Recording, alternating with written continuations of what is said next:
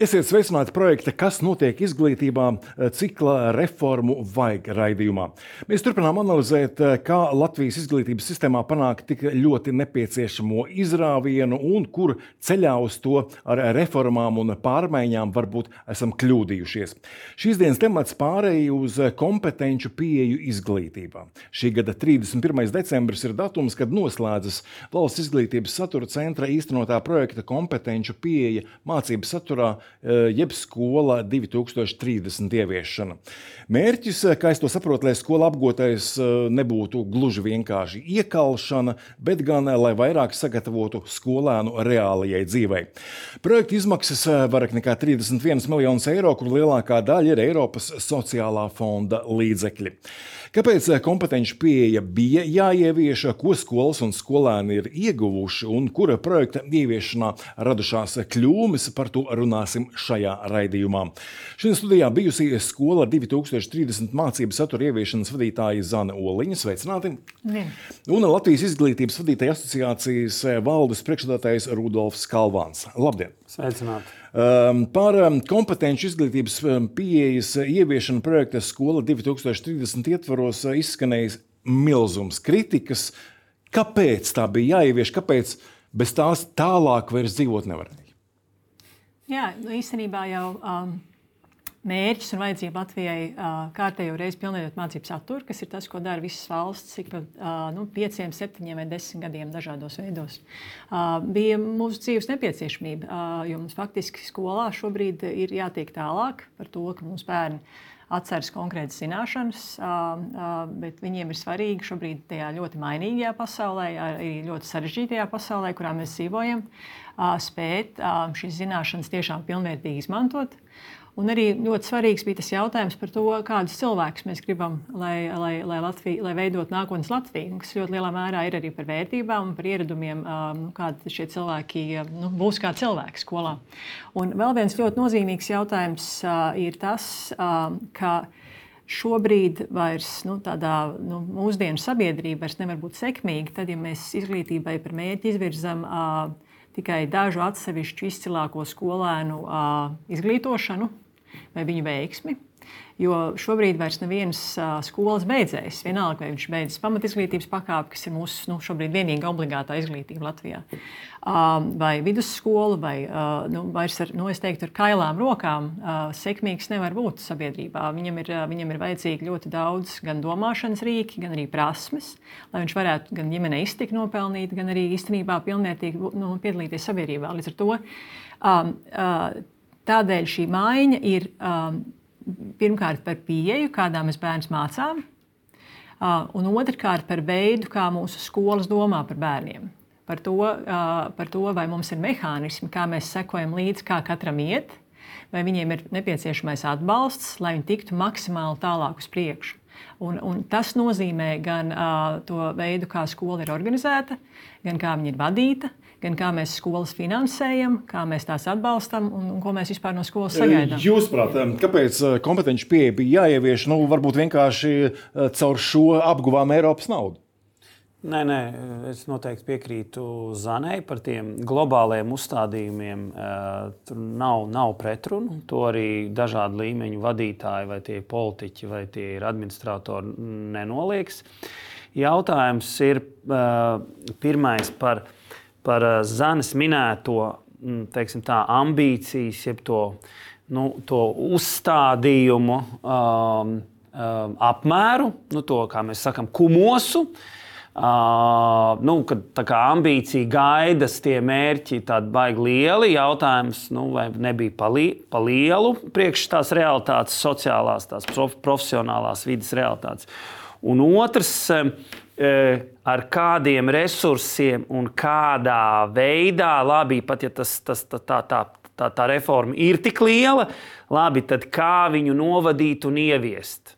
Ja, tā tad, nu, tur viss procesi gan par, gan, par, gan par atbalstu, gan par komunikāciju, gan par nu, zināmā mērā jūsu šī dien, šīs dienas raidījuma ievadā nedaudz slēpās viena tāda, tāda problēma, kas, ar ko mēs sastapāmies, par tiem iekalšanu, par tiem faktiem.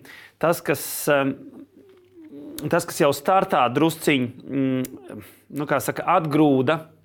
Atgrūda šīs te, radīja kaut kādu, iespējams, kaut kādu plaisu starp, starp iesaistītajām pusēm, primāri starp projektu valsts izglītības satura centru, kaut kādiem teiksim, līderiem un, un to, to saucamo nozari, bija šis pretnostatījums. Iekalšana, vecie, jūs iepriekšējie, kā līdz šim, un jaunie, skaistie, pareizie, uh, tur uh, prasmes, dzīve. Un tad, sanāk, tad, tas, tad, tad emocionāli jāsanāk tas priekšnotījums. À, tā tad es, kurš strādājis šos 15 gadus, man ministru kabineta balvas, man izglītības zinātnes atzinības raksti, man medaļas, man rangi, man piecas olimpiādas, zelta, tur mājās kausi, pašvaldība raksti. Ah, es esmu tas sliktai, ah, es tad nedaru. Nu, un tad, tad uh, radās kaut kāda iekšēja pretestība. Un, un tajās tēzītēs, jā. jā, arī tur veidojot citas ēdības par to iekalšanu, jā, un viss tā, tā, tā, tā, tā kā atslēgas vārdi jā, viņi sāka tādu plaisu radīt un sāk, sākās tas pretnostatījums. Jūs, mēs, jūs tie, kas tur veido tagad jauno, un mēs tipa vecie, tie nepareizie. Eh, vai kumos bija par lielu, un vai, vai, vai tiešām bija šāds pretnostatījums? kā Kalvāna kungs min. Es domāju, tur, tur tie divi atsevišķi jautājumi. Es, es noteikti atbildēšu. Es domāju, attiecībā uz, es pirms sākšu to, kas bija tiešām mana atbildība, un es, es noteikti atzīstu un piekrītu tam, ka uh, es domāju, ka mēs noteikti varējām veiksmīgāk komunicēt ar, ar skolotājiem par to, par ko ir šis jaunais. Es domāju, ka tas, kas notika, mēs pārāk nu, mēģinām fokusēties, lai skaidrotu to, kas ir jaunais un nāk klāt. Tas pretnostatījums bija, pār, bija, ļoti, bija, bija, bija nu, pārlieku uzsvērts, un, un mēs nepietiekami patiešām akcentējām to, kas paliek. Un, uh, tas ir ļoti būtiski, un tas arī lielā mērā domāju, radīs arī to uh, lielo ažiotāžu ap mācību līdzekļiem. Jo, jo ļoti liela daļa no esošiem mācību līdzekļiem ir iespējams izmantot mācību procesā arī šobrīd. Uh, Protams, ir vajadzīgi jauni, un skolotājiem ir vajadzīgi labi mācību materiāli. Par to mēs nekad neesam nolieguši, ka tas tā ir. Taču šis, nu, mums jāatcerās Latvijā, ka šī nu, mācību satura reforma tā skaitā ir pēctecīga tam, ko mēs esam darījuši iepriekš. Mēs nesākām no nulles. Mēs jau septiņus gadus pirms tam esam, piemēram, dabzinātņu matemātikas projektos divos secīgi ieguldījuši, un tu, visi materiāli, kas tur bija izveidoti, ir izmantojami arī šobrīd. Līdz ar to Nu, Šis, šī nav kaut kāda jauna programma, kas cilvēkiem nebūtu pazīstama, vai kaut kāda pilnīgi atšķirīga mācība pieeja. Mēs runājam par akcentiem. Jā, mēs runājam akcent, par akcentiem.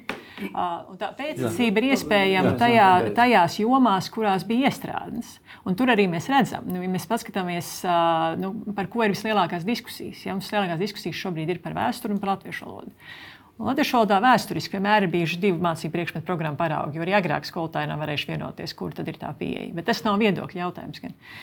Un, un, jo šajās jomās mums tādas nu, pamatīgas valsts līmeņa metodiskās iestrādes vairāku gadu garumā ir bijušas pasen vai nav bijušas nemaz. Savukārt dabas zinātņu matemātikas projektā Tur, kur ir bijis šis iepriekšējais ieguldījums, tur tā pēctecība ir daudz spēcīgāka. Tur arī tur tas, tā, tā pārējais skolotājiem uz to, kas tad mums vēl papildu nāk klāt. Nu, tas, tā ir indikācija tam, kas ir vajadzīgs, lai kaut kas jauns notiktu. Un tā, tas par to, bet es, es gribēju vēl vienu, un es noteikti šo vēl jums runāt par to, par to pārējo kontekstu. Man liekas, mums ir ļoti svarīgi saprast, ka uh, Šī ir, nu, tā, ir valsts mērķis, tā ir rīcība politikas iniciatīva. Tas nav viens projekts. Tā ir tā mūsu lielākā problēma atbildot par kumosu. Nu, mūsu atbildība kā sabiedrībai šobrīd ir sagatavot bērnus labi viņa nākotnē un mūsu sabiedrības attīstības pamatu. Līdz to jautājums par kumosu attiecībā uz, uz, uz vēlmēm. Ja, tas kumos nedrīkst būt mazāks tādēļ, ka Tādēļ, ka tas darbs vienkārši jādara. Mēs nevaram gaidīt nu, vēl, vēl divas, trīs, četras paudzes. Tā, tas ir tas izaicinājums. Bet mums ir jāsaprot, ka mācību satura pilnveids jautājums un skolu nu, modernizācijas jautājums nav viens projekts, kuru mēs tur palaidām, tagad izstumjam ārā, iet, dariet.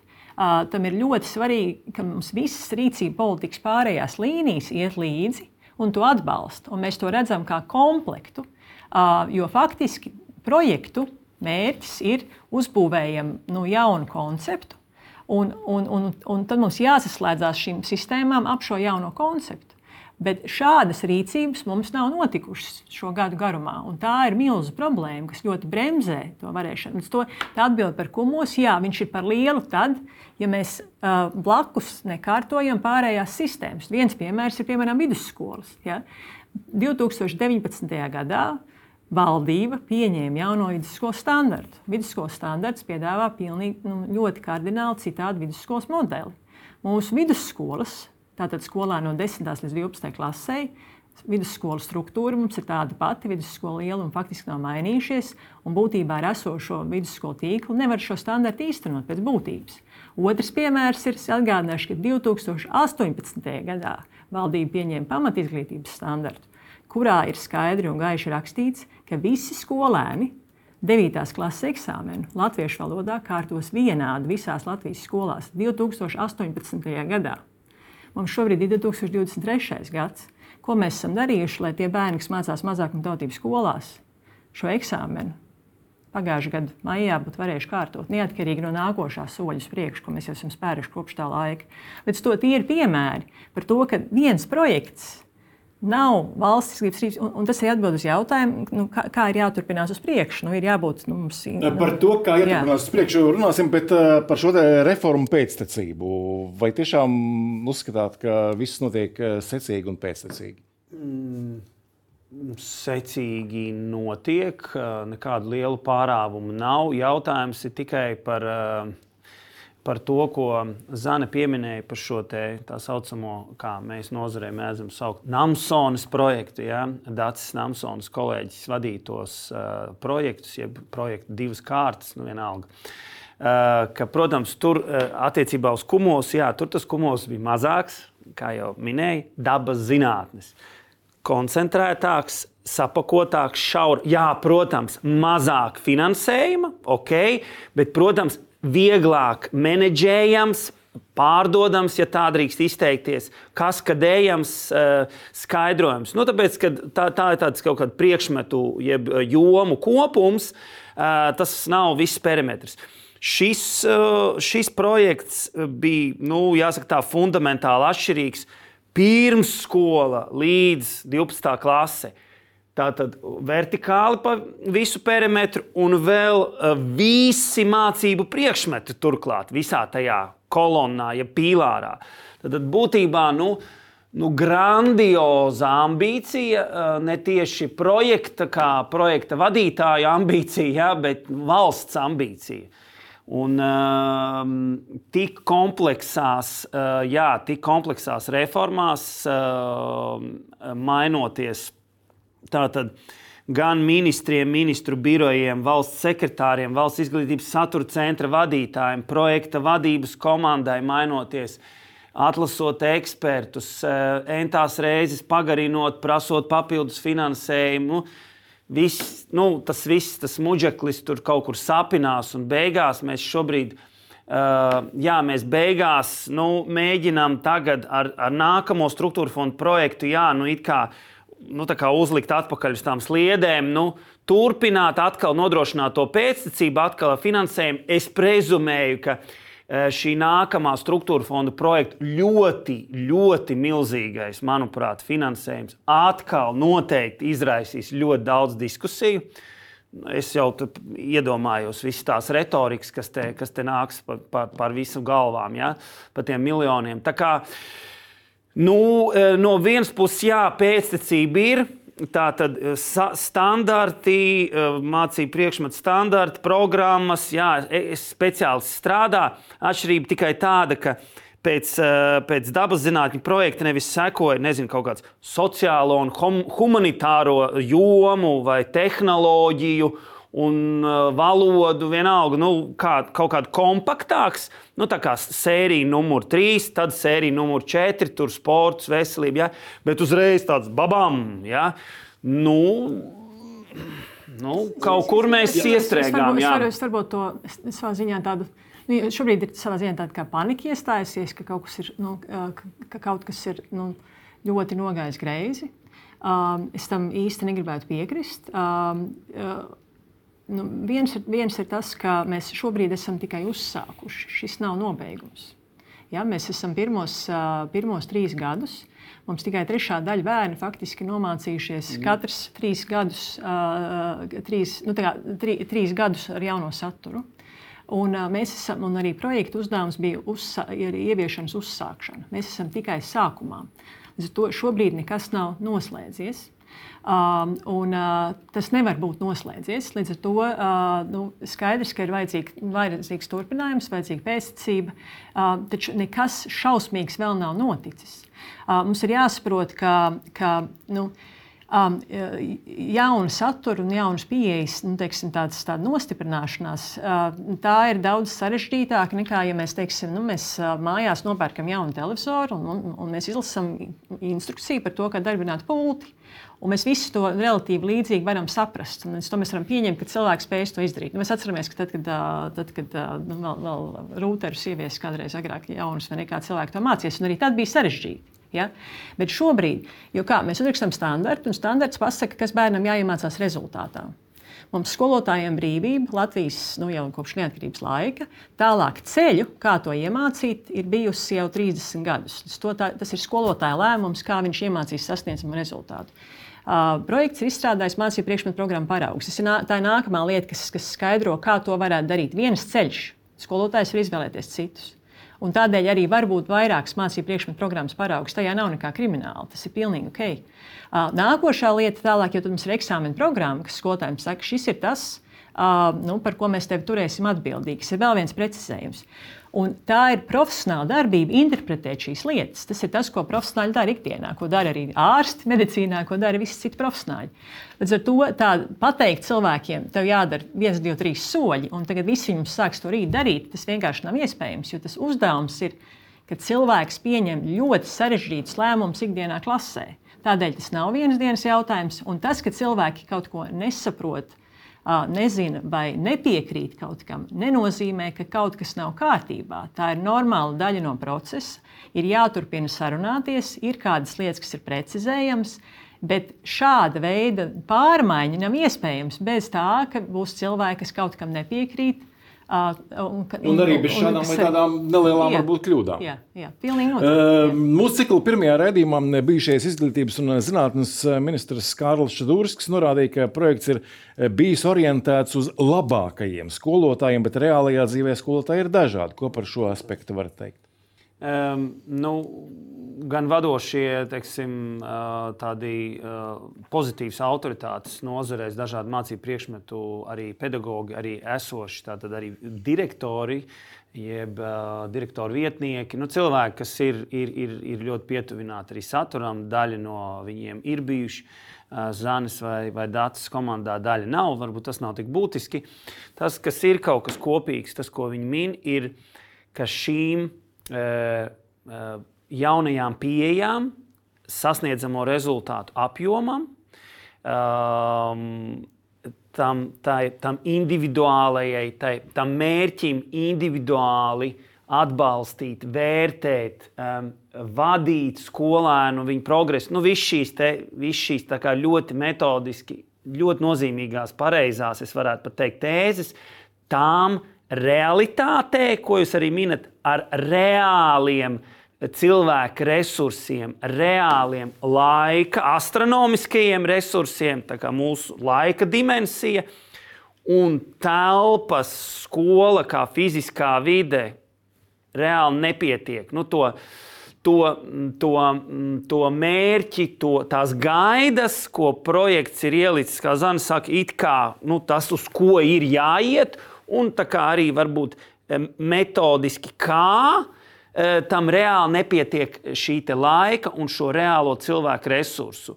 Jo atceramies, ka pedagoģija, kā jau teicu, jau ievadā, jā, tā ir ļoti intīma profesija. Tā ir ļoti specifiska. Tas ir pat vēl kompleksāk kā ārsta profesija, es atļaušos teikt, bet nu, tuvu tam.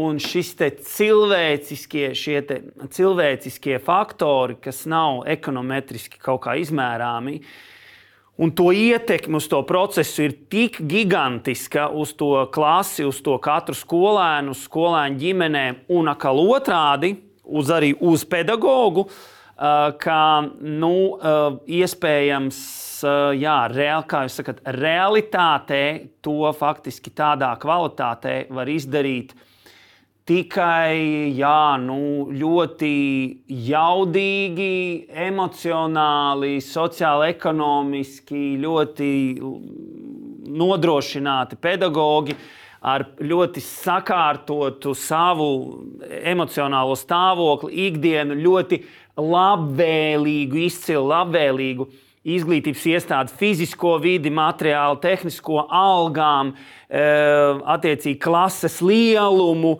Nu, tur ir tik daudz šo faktoru, pie, pie kuriem, ja visi tur tik labi izpildās, yes, tad, tad, tad šis aiziet. Ja? Vai sanāca, nu, kā Kalvāna kungs saka, orientēšanās, un kā Šadūrska kungs saka, orientēšanās uz labākajiem un, un, un, un daudziem šiem faktoriem, kuriem jāizpildās, lai, lai pārmaiņas notiktu? Mūsu mērķis bija, lai bērni iemācās labāk un to, kas viņiem ir vajadzīgs. Līdz ar to nu, nu, mums jāiet no tās, no tās puses. Tās pamatlietas pieejas maiņā bija četras kurus mēs jau no paša sākuma esam uh, skolotājiem piedāvājuši. Un, uh, nav, tā nav raķešu zinātne. Uh, nu, pirmā lieta ir tā, ka mēs plānojam no tā, kas skolēnam jāiemācās beigās, un tad domājam, kā, ko, kas viņam ir jādara, lai viņš to varētu iemācīties. Otrā ideja par to, ka skolēniem mācoties, kamēr viņi mācās, ir vajadzīga atgriezeniskā saite par to, kā viņam iet šobrīd, nu, kas viņam jāuzlabo un kā viņš to var izdarīt. Trešā lieta bija tā, ka, lai skolēns varētu, varētu darīt kaut ko ar savām zināšanām, ir svarīgi, ka viņam šādi uzdevumi jau tiek piedāvāti mācību procesā daudz vairāk, biežāk un apjomīgāk. Un ceturtā lieta, ka skolēnam ir mācībās ne tikai jāpild konkrētie uzdevumi, bet arī jādomā par paņēmieniem un viņu izvēlēm, kādēļ es tieši šādu stratēģiju izvēlējos. Līdz ar to nu, tam ir jābūt skolotāja pamata komplektā. Par to ka, nu, ir tāds, di, di, di, divas tādas lietas, mēģināšu īsi zīmēt, nav daudz laika. Tā viena lieta, kas ir ļoti atšķirīga no tā, kā skolās, ne tikai Latvijā, bet arī citur mēs esam līdz šim strādājuši, ka līdz, ka līdz šim mēs no skolotāja esam sagaidījuši to, ka viņš māca savu vienu priekšmetu izolēti no pārējiem. Taču, lai mēs varētu iemācīt labāk un pamatīgāk, ir ļoti svarīgi skolas līmenī plānot mācību saturu. Uh, kur mēs paskatāmies blakus, kas ir tas, ko dara skolotājs papildu.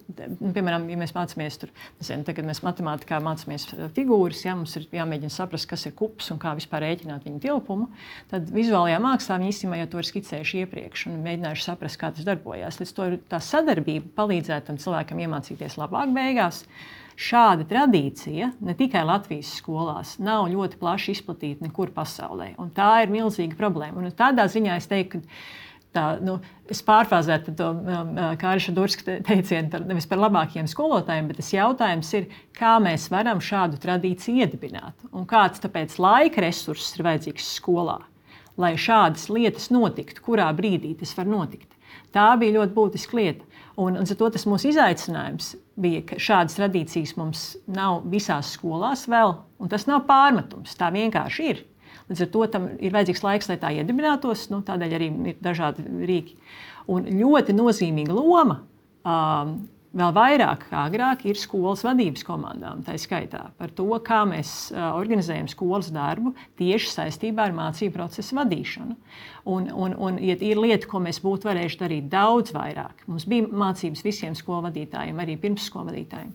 Pirms vispār sākās ieviešana, bija daudz vairāk strādāt ar skolu vadības komandām, lai viņi būtu sagatavotāki ar saviem skolotājiem strādāt Un, protams, lai viņiem būtu skolotāja resursi un laiks, viņus dabūt. Un es saprotu, ka tas ir liels izaicinājums, kā to skolotāju dabūs. Skolu vadībā ar to tiek galā, un kas tad realitāte ne tikai uz papīra mācību procesā nu, izskatās, cik tādi skolotāji sadarbojas, vai mācību stunda uh, ir kaut kāda pilnīgi cita nekā pirms skola. Ne, izmaiņas, izmaiņas šajos trīs, trī, trīs gados noteikti ir. To mēs to, to direktori viennozīmīgi, es, es, es tā ļoti ceru, ka katrs direktors to atzītu, nu, uh, bet bez liekuļošanas. Uh, to mēs, uh, man ir bijis arī tā iespēja tiešām būt uh, diezgan dažādās skolās, arī skolu akreditācijas procesos. Var jau teikt, ka akreditācijas procesos tur vēro tās stundas, jā, jā, tur jau zina visi, ka tu tur iesi, tad jau tur ir teātris. Nu, es tā negribētu teikt, labi, nu, protams, kaut, protams, ka pedagogi ir iespringušāki un tiešām varbūt tur nu, viss ir tā ļoti tip-top sagatavots, jā, nav gluži kā saka no gurniņa. Uh, Bet nu, e, teātris, ne teātris, nu, tomēr jau kaut kādi cilvēki, kas ir nozarē, uzreiz jau redz, e, kāda ir tā stunda, kāda ir atmosfēra, kad tu parunā skolēniem un tā tālāk. Tā kā, nu, tur tādu galīgo teātri arī nevar spēlēt, tam nav jēga. Līdz ar to mēs redzam, ka stundas ir kaut, kā, kaut kur mainījušās. Kaut kur ir mēģinājumi pilnveidot uh, nu, optimizēt eh, atbilstoši šiem uzstādījumiem, arī, protams, šo skolotāju sadarbību, kaut kādu šo te, nu, menedžmenta, menedžmenta pusi. Bet problēma nav tikai pedagoģa trūkumā. Problēma ir arī skolas fiziskā vide, telpas, finanšu resursi. Tas nav tā, ka nu, tā kā, mums ir šausmīgi daudz naudas, šausmīgi foršas ēkas, šausmīgi foršas telpas. Nu, tikai, tos, tikai to cilvēku nav. Tā jau vispār viss būtu. Nu, tā nav. Un, būt, un labs piemērs ir uh, vidusskolas, vidusskolas pieminētais standarts. Pietiekami uh, ambiciozs, ļoti, ļoti atšķirīgs. Jā, man personīgi ļoti simpatizēja augstskolu virzienā, spēckursi, jeb tā C daļa, visādas izvēles, uh, visādas diferences. Bet tas, ko re, reāli vidējās visas lielās skolas faktiski sastapās uh, un atzīst, ka lai tik skaisti un tā kā, nu, kā mode, teorētiskā modelī tas būtu domāts, kā tur cilvēks, jaunietis, tur, tur individuāli izvēlas tur tādu plānu, un, bet tāpat laikā, ka viņam, dar, ka viņam mācību diena beidzas ne vēlāk kā pusčetros, nevis sešos, un arī pedagogam nebeidzas septiņos To nav iespējams ar kaut kādiem 700 skolēniem, attiecīgajā ēkā ar attiecīgiem kabinetiem izdarīt. Un tad tas, ko mēs dzirdam, jā, kāds pamēģina, saprot, ka viņš stundu sarakstu cilvēkus, telpas. Viņš nespēja, nu, nu ģeniālākais direktors, nu, nevar samanģēt. Es nesaku, ka visu, kaut, kaut kur, kaut kur, kaut kādi centieni lielāki, bet atkarībā no kāda ir upuri. Un tad atgriežas atpakaļ pie tādiem pīlāru, uh, nu, teiksim, mācību plāniem, kur ir, jā, ir grozi, ir tur, tur teiksim, nezinu juristi, ekonomisti, inženieri, mediķi, ja? bet faktiski tāda individuālā, superindividuālā plāna vidusskolām nav. Uh, nu, vienkārši tas, um, tas resurss, reālais resurss, bet ne tikai skolotāja resurss, arī vispārējais. Nu, nu, nu, tā re, realitātē to nevar nodrošināt. Tad ir jābūt, piemēram, Sigūdas valsts gimnāzijas ēkai, abiem korpusiem, un nevis tā kā man tagad 620 skolēni, bet 320 skolēni. Bet skolotāji tikpat, cik man tagad ir 60 skolotāji, 320 skolēni, forši telpas, un tad foršs saraksts, individuālie plāni skolēnam ar visu viņa individualitāti. Viņš pusčetros beidz un dodas uz uh, sport, Sigūdas sporta skolu un turpina uh, basīt spēlēt profi ievirzē un pēc tam mājās ir ap sešiem un, un, un ļaujās atpūtai un relaksējas. Jā, nu, bet tā ideja, tā, tā pasaulē, diemžēl, nav. Es gribētu rosināt, nu, es domāju, ka nu, ir, ir, ir dažādas nu, šķēršļi un ierobežojumi. Un, tad, kad mēs sākam kaut kādas jaunas lietas darīt, protams, ka mums jādara nu, ir, ir lietas, kas mainās. Man liekas, ka tā, tā, nu, tas būtiskais jautājums, jo tas ir veids, kā mēs izglītībā šobrīd operējam, ja? ir, ir, ir par to, nu, man, man liekas, ka tomēr ir, ir būtiski saprast, nu, kas, kas ir mūsu mērķis, kas ir tas risinājums, kas mums jāpanāk. Tad mēs no tās puses skatāmies, kādas tam ir implikācijas un kā mēs varam tur nonākt. Šobrīd diskursā par pilnveidotā mācību satura īstenošanu mūsu nu, pamatrisinājumi ir tādi. Šobrīd mēs to nevaram, tādēļ mainām. Nu, savā ziņā arī nu, es atļaušos pieminēt arī vēstures skolotāju diskusiju, jo īstenībā jau nu, gan vēstures skolotāja biedrības visvalde bija iesaistīta satura izstrādē, arī materiālu izstrādē, arī programmu izstrādē. Un, un liela daļa no šī, nu, šī brīža diskusijas faktiski, ko viņi arī, nu, arī šobrīd ir atzinuši, ka mēs neesam gatavi nu, tā, tā, tā vēl strādāt. Nu, tas ir ļoti milzīgs solis mācīt vēsturi integrēti nu, plašākā sociālo zin, zinību blokā. Un, un tas jautājums, un, un es nevienam nepārmetu to, ka tas tā ir, bet tas jautājums ir, vai mēs tāpēc mainām uz to, kā bija agrāk, vai mēs ieguldam nu, domāšanu, resursu, visi kopā, ja, lai mēs tur nonāktu. Jo tas risks mums šobrīd arī, teiksim, mums bija pasūtījums par to, ka mums ir STEM joma vajadzīga spēcīga. Ja? Mums ir vajadzīga tehnoloģija joma, mums ir vesela mums ir jauna mācība joma, tehnoloģija joma mācību saturā. Nu, šobrīd datorika visiem bērniem ir no 1 līdz 9 klasē, ja? vai no elementa, vai kā priekšmets. Mums ir programmēšana skolā, un mums ir katastrofa šobrīd ar skolotājiem, kas to var mācīt.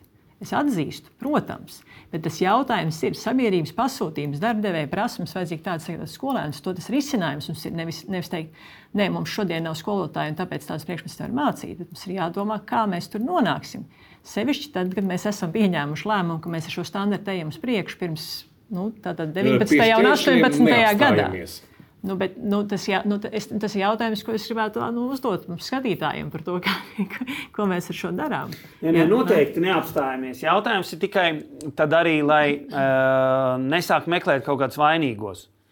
Jo tad, kad pie šķēršļiem neapstājas, bet izvēlas iet tālāk, taču ar kompromisiem, Vai nu, kompromiss var būt, ka iet tālāk lēnāk, vai iet tālāk mazākā apjomā. Ja, nu vienalga, kā, bet tas ir kaut kāds kompromiss. Tad iespējams, iespējams kaut kādā mērījuma brīdī, ceļa brīdī, pie kāda ceļa stabiņa, kāds ir ļoti izbrīnīts un neapmierināts. Kāpēc tu, tik, kāpēc tu tikai tagad pieskrēji? Ja? Un bieži vien šī neapmierinātība, protams, ir no tā saucamās vispārējās sabiedrības, jeb kā mēs sakām, ģimenēm, jo izrādās 9. klases, teiksim, piemēram, kaut kādā centralizētā eksāmenā, piemēram, matemātikā, kā, kā tikai manam bērnam 27%. Kā? Jaunais saturs, kā? Trīs gadi, ko jūs darījāt? Ja? Pak, pak, pak, pak, pak, pak ka nu, uzreiz ir kāds kā vainīgs, ja? ir emocijas, un tad sākas viss tā ņemšanās, kurš te Rīgas skolās netiek uzņemts, kas pa eksāmenu, un tur latiņas, un tagad 12. klase ar 15%. Nebe, tas, nu, jā, un tad, protams, uzreiz loģiski, emocionāli kāds sāk meklēt. Tad vai nu kaut kādi ministri meklē kaut kādus vainīgos, vai ģimenes meklē vainīgos, vai pašvaldību, nezinu, izglītības pārvaldes skatās direktoru virzienā, vai direktori, jā, varbūt savu skolotāju virzienā tur iet kaut kādas emocijas pa ķēdi lejā. Ja? Es, es, es, pie, es piekrītu, ka ir ļoti svarīgi, ka mēs turpinām. Mums, es, es domāju, ka mums neizdevās. Es, es, at, es nu, atļaušos minēt, ka patiešām pieci ministri ir bijuši šī procesa, nu, procesā iekšā. Ja, mums ir bijuši. No Vai ministru no, maiņa ietekmē? No, viennozīmīgi. viennozīmīgi kā, jo, jo tādēļ, ka nu, viens, ir, viens ir tas, nu, vai, vai, jo, jo katram nākamajam ir, nu, ir jāpasniedz kāda, kādas eglīšu mantiņas, ko sabiedrība no viņiem sagaida. Nu, viņ, viņ, viņiem ātri tulītie rezultāti ir jāparāda. Uh, Un tā saprāšana katram nākamajam, kas nāk, ir, ir varbūt nu, atšķirīga. Bet būtiskais ir tas, ka viņam ir tūlītējs rezultāts jāparāda un iespējams arī tā skaitā pretnostatot, ko iepriekšējais darījis, nu, uz, uz, jābūvē tālāk tas, tas savs imidžs. Es domāju, tas ir tas, ko mēs šobrīd ļoti arī personiski piedzīvojam dažādos veidos un kontekstos, kā tas notiek. Uh, bet tas, tas, tas būtiskākais ir, ir tas, ka tieši šies, šīs mainības dēļ mēs īstenībā uh, nu, ir, ir vajadzīga tāda. Nu, es teiktu, arī tādas nu, balss, ko sabiedrība sadzird, ka mums šis ir svarīgi, ka tā glāze ir, ir, ir, ir puspilna, nevis pustukša, ka mēs pie šī strādājam un mēs nu, esam nopietni beidzot kaut ko līdz galam ieviest. Un, tad, un, un, un, un tas ir tas, ko, ko mums neizdevās, jo, jo faktiski mēs arī, arī teicām paši, taču tas līmenis, kurā darbojas projekts, nu, tādā politiskā diskursā, ir, ir, ir, ir daudz zemāks lai mēs skolām daudz skaļāk pateiktu, mēs ejam uz priekšu, mēs ejam lēnām. Te nav panikas, mums nav viss uzreiz jāpaveic. Un arī eksāmeni ir pielāgoti, tāpēc ka bērni vēl nav mācījušies pilnībā visus 12 gadus šādā veidā, un tas ir saprotami, ka viņiem nav tādas priekšzināšanas, kā būs tiem, kas būs mācījušies atbilstoši jaunam saturam. Jā. Tā tas ir. Bet šo domu pateikt, ir, nu, ir vajadzīgs ļoti liela jauda. Un arī to izvilkt līdz galam un izpildīt visos šajos pārējos nosacījumos. Un tādēļ šī politiskā pēctecība ir ļoti svarīga. Un, un, ir, nu, nu, un tas jautājums tagad ir par to, ne, kā mēs, nu, mēs un, un lietas, kas ir maināmas. Es, es, absolūti, ja mēs runājam par, par to, vai ir, ir pārāk daudz šobrīd saturā salikts iekšā, ir pārāk daudz, es atzīstu. Un tas jautājums ir, kur tas pārāk daudz rodas.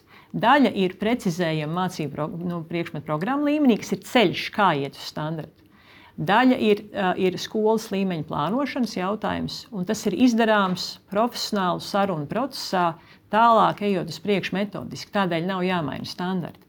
Uh, bet es, es pateikšu, uh, nu, ka šis pārblīvējums rodas no tā, ka mēs visi gribam sev svarīgās lietas skolēnu dzīvē sapičkāt iekšā. Un tas ir tas process, ko mēs piedzīvojam arī sabiedriskajā apspriešanā. Tas ir tas, ko mēs šobrīd arī dažādu nu, lobby formā redzam. Ja?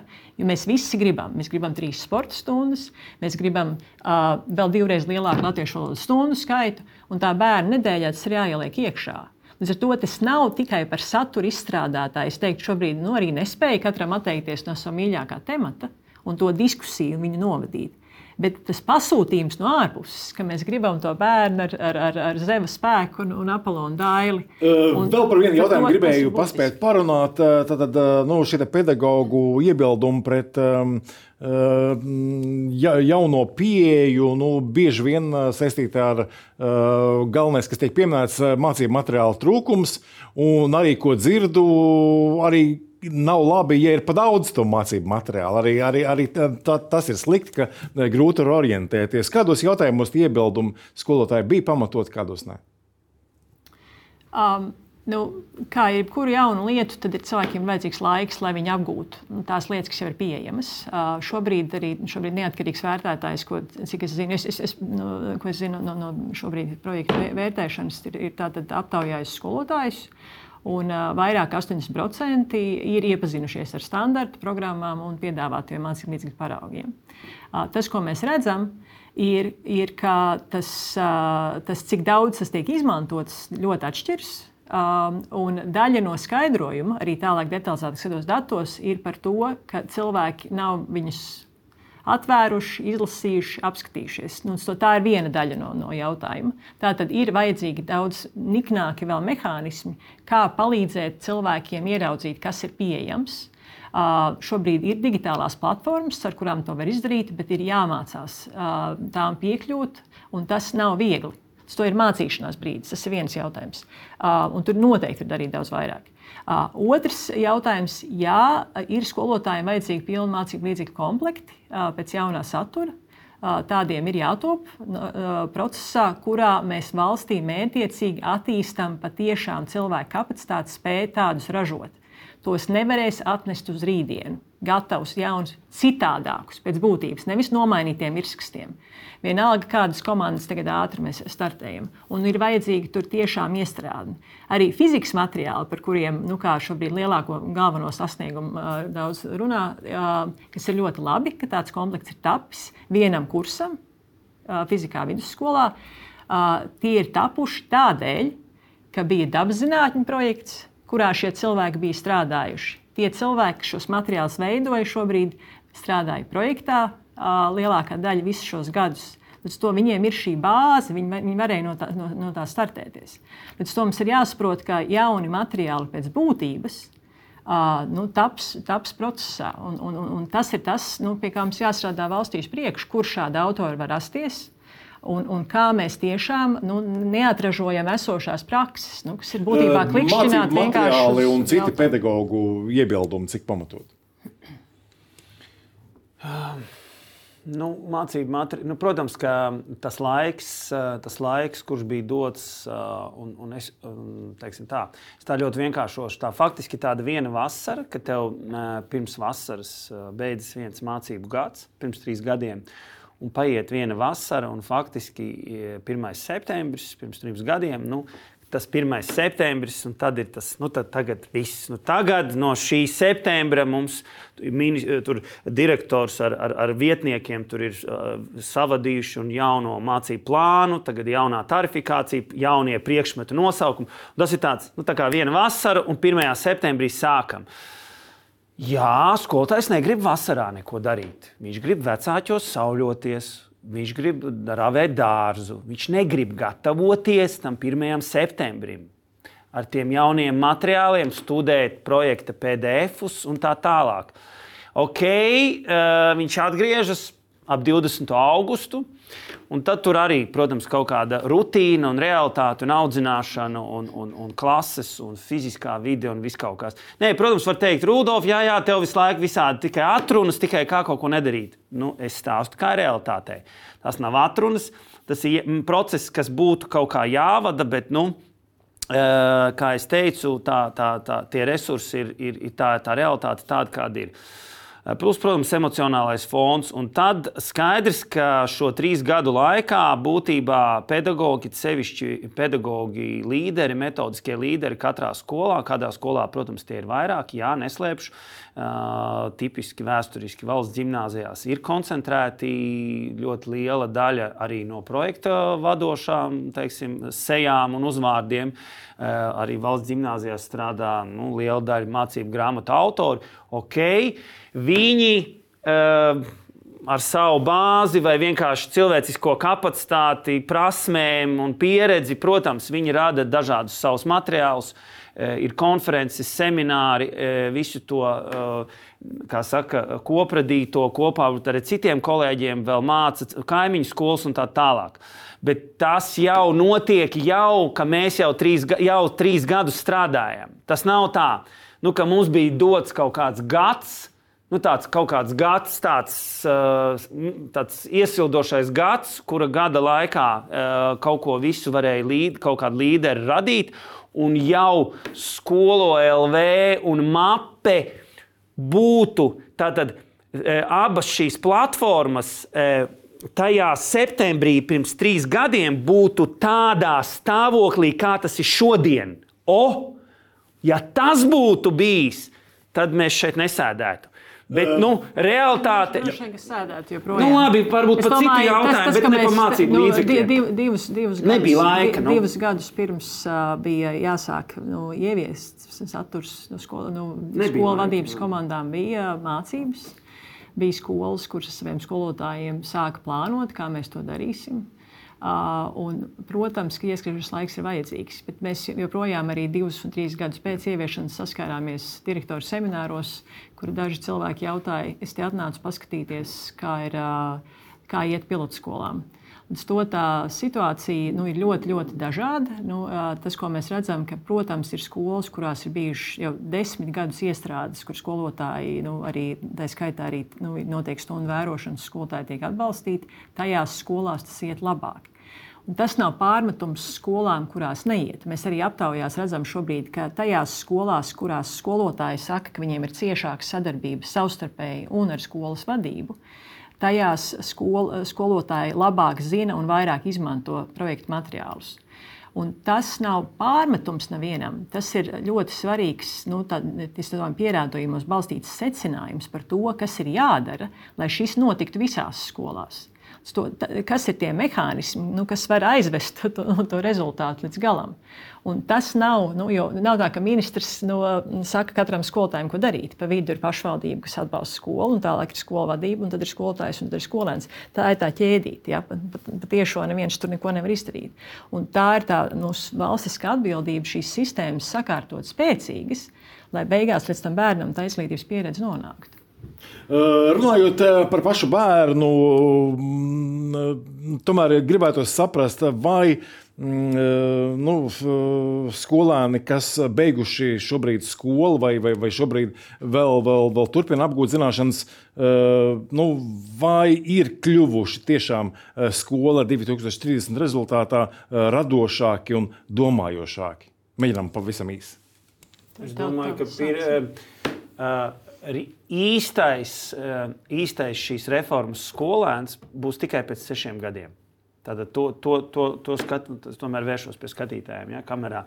Tad, tad atceramies nevis 23. gadā, bet 29. gadā. Ja, tas, no, tad, tad, tas ir tas īstais bērns, jaunietis. Nu, bērns nevar būt sauksim par jaunieti. Ja? Īstais projekta jaunietis. Es nesaukšu viņu par produktu, bet par, bet par, par, par jaunieti.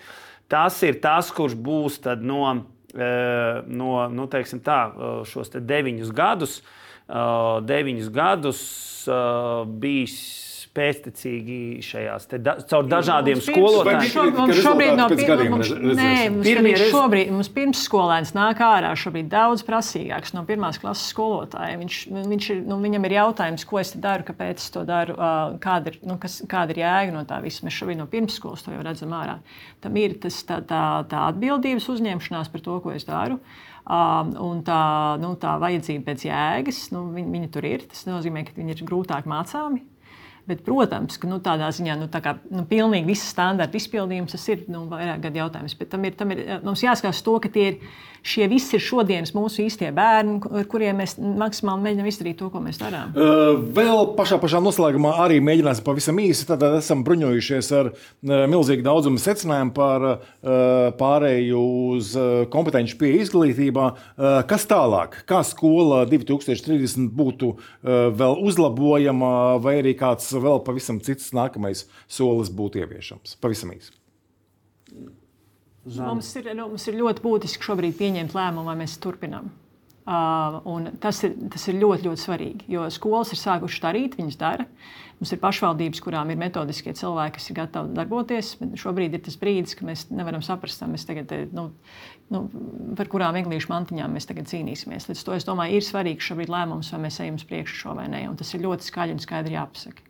Um, un standarta līmenī uh, tur ir, ir, ir, uh, ir, ir ieliktas lietas un lielie principi. Tā ir skaitā arī ļoti praktiskas implikācijas skolām, kuras reāli ir nu, mums jātiek līdz galam realizācijai. Un, un to, tam ir vajadzīgi nopietni, ilgspējīgi mehānismi, kas ir, ir metodiskais atbalsts, un tā ietverā izdiskutēt līdz galam, noprecizēt šo te, nu, mācību satura pārslodzi, kas ir radusies ļoti lielā mērā tajā interpretācijas līmenī. Tas ir ļoti būtiski. Skolotāja alga jautājums, fundamentāli veids, kā skolas ir organizētas, vadība, kapacitāte. Tās visas ir lietas, kas jādara šodien. Mēs pēc diviem gadiem esam nokavējuši jau tālāk metodiskā darba virzības priekšu. Šos divus gadus tas ir aizkavējies. Un faktiski, teiksim, saturiskā projekta nu, kompetence, kāda bija, 700 cilvēki, kas bija iesaistīti saturā, šobrīd darba projektā ir beiguši. Un mēs sāksim no nulles. Tādā pozīcijā mēs šobrīd esam. Un, un tas, tas vienkārši nav pieļaujami. Kas būtu jādara tālāk? Primāri jāturpina, jāturpina strādāt tikpat jaudīgi kā līdz šim ar mācību līdzekļu izstrādi. Tā skaitā to, ko dara uh, platformās uh, šie nozares metodiskie līderi, brīvprātīgi un visādos citos formātos, uh, fiziķi, Latvijas universitāte, universitāšu, visā, visādās tur kombinācijās, kur tik kaut ko atrod. Un, protams, klasiski, tipiskajā formātā, kas ir gan platformas, gan poligrāfija, pie izdevniecībām, pamatā pie, pie mūsu diviem līderiem, Zvaigznes un Lielvārds. Un loģiski, uh, vidusskola un padziļinātie kursi. Tas, tad, tas ir tas, ko ļoti gaida, un, un viss tas stāsts tur neiedziļināsimies. Otra lieta uh, ir um, jāatver diskusija par eksamināciju Latvijā. Uh, tam mēs šodien nepieskārāmies, bet atceramies, ka vispārējās izglītības Latvijas visa sistēma ir uzbūvēta faktiski uz, eks, uz valsts eksamināciju. Eksāmens tas ir tas ir viss, vis, vispār pats kalngals, viss, viss tas, uz ko viss ved. Diemžēl, nu, vai kāds tur sarkasms manā balsī, ja? bet tā nu tas diemžēl ir. Un tā diskusija par to, kādi ir eksāmeni, priekš kam viņi ir, ar kādu mērķi, ko ar rezultātiem dara. Cik šo eksāmenu ir, kuri obligāti, kuri nav obligāti. Nu, uh, tā fronte, kas tagad ir atvērta ar visiem vēl digitālajiem eksāmeniem, online un visiem vērtētājiem un apelācijām. Jo, principā, pedagogs ir nenormāli atbildīgs. Un tie, sevišķi, kas ir vidusskolas pedagogi, ja, 12. klase, nu, tas iekšējais, tā trauksme, tas šausmīgais stress, atbildība par to eksā, par viņas klašu eksāmena rezultātiem, vai viņa darbs kopā ar skolēnu tajā mērījumā, nu, tas tā būs, un vai skolēns tiešām tiks tajā RTU. Jā, tad, tad eksāmenā vēl viens risinājums jautājums. Um, saku paldies raidījuma viesiem. Nākamajā raidījumā 24. novembrī mana kolēģe Monika Cēlīte ar raidījuma viesiem runās par skolu tīkla reformēšanu. Šodien paldies, ka skatījāties uz tikšanos!